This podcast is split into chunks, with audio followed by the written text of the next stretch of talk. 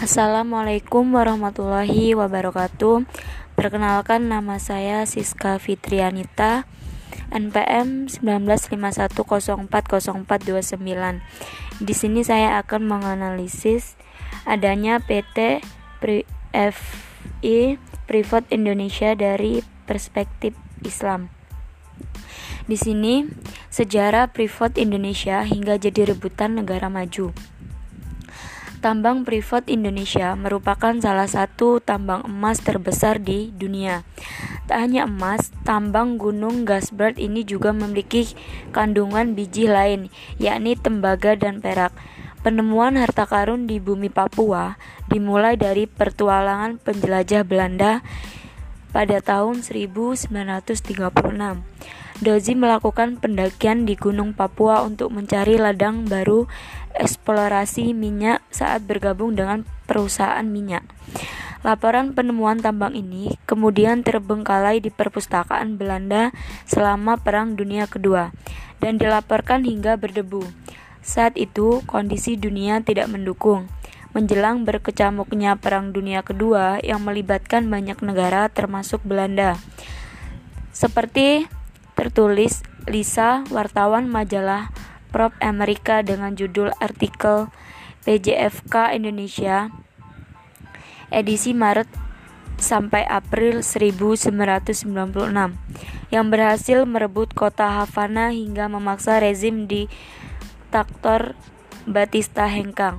Dampak dari hal ini, kebijakan pun berubah pasca Castro berkuasa.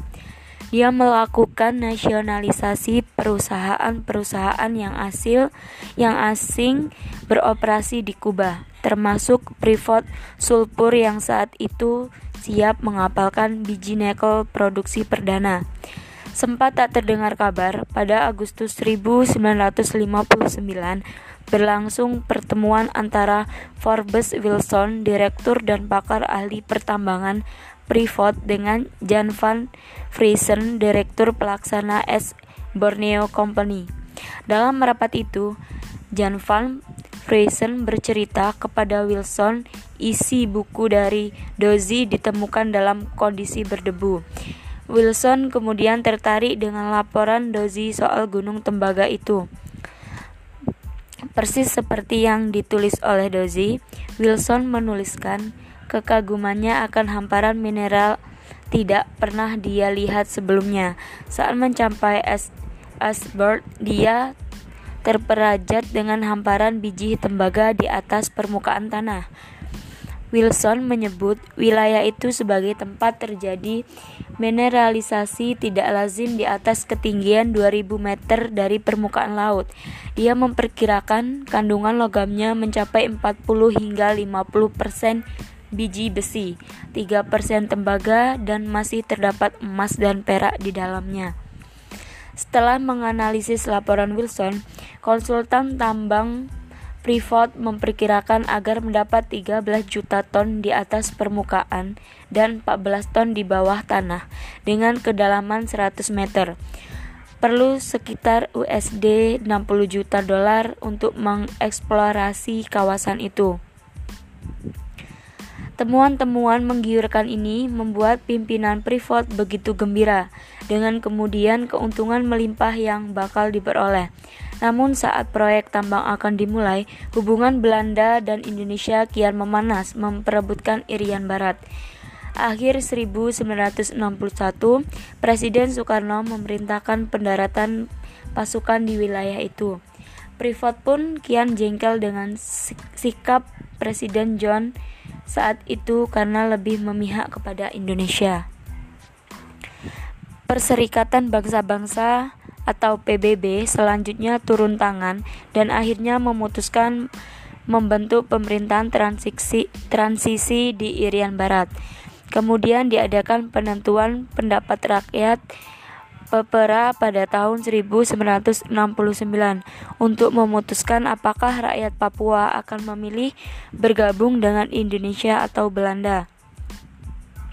Pemerintah pun ingin peran negara terutama pada usaha milik negara atau BUMN untuk ikut mengelola tambang dan dikuasai Freeport MC Moral di daerah Mimika, Papua itu. Dengan sekian banyaknya persoalan itu, pemerintah pun didesak agar melakukan renegosiasi kontrak karya, dengan demikian lebih menguntungkan negara dan rakyat Papua. Direktur Eksekutif Indonesia, Marwan Batubara, mengatakan Freeport merasa dirinya digadia karena di bawah bendera Amerika Serikat. Setelah sekian lama menikmati keuntungan besar, perusahaan itu semakin ogah-ogahan membagi keuntungan lebih banyak dengan pemerintah. Jadi, di sini mereka mengancam bakal memperkarakan ke pengadilan arbitrase internasional. Jadi persoalannya lebih pada arogansi kekuasaan. Di sisi lain, pemimpin kita pengecut, kata Marwan kepada Merdeka.com beberapa waktu lalu. Intinya, melalui aturan ini, pemerintah membuka peluang perusahaan tambang untuk ekspor konsentrat dengan syarat mengubah status kontrak karya atau KK menjadi IUPK. Selain itu harus tetap membayar bea keluar. Itulah tadi penganalisis dari saya. Saya akhiri. Wabillahi taufiq wal hidayah. Wassalamualaikum warahmatullahi wabarakatuh. Terima kasih.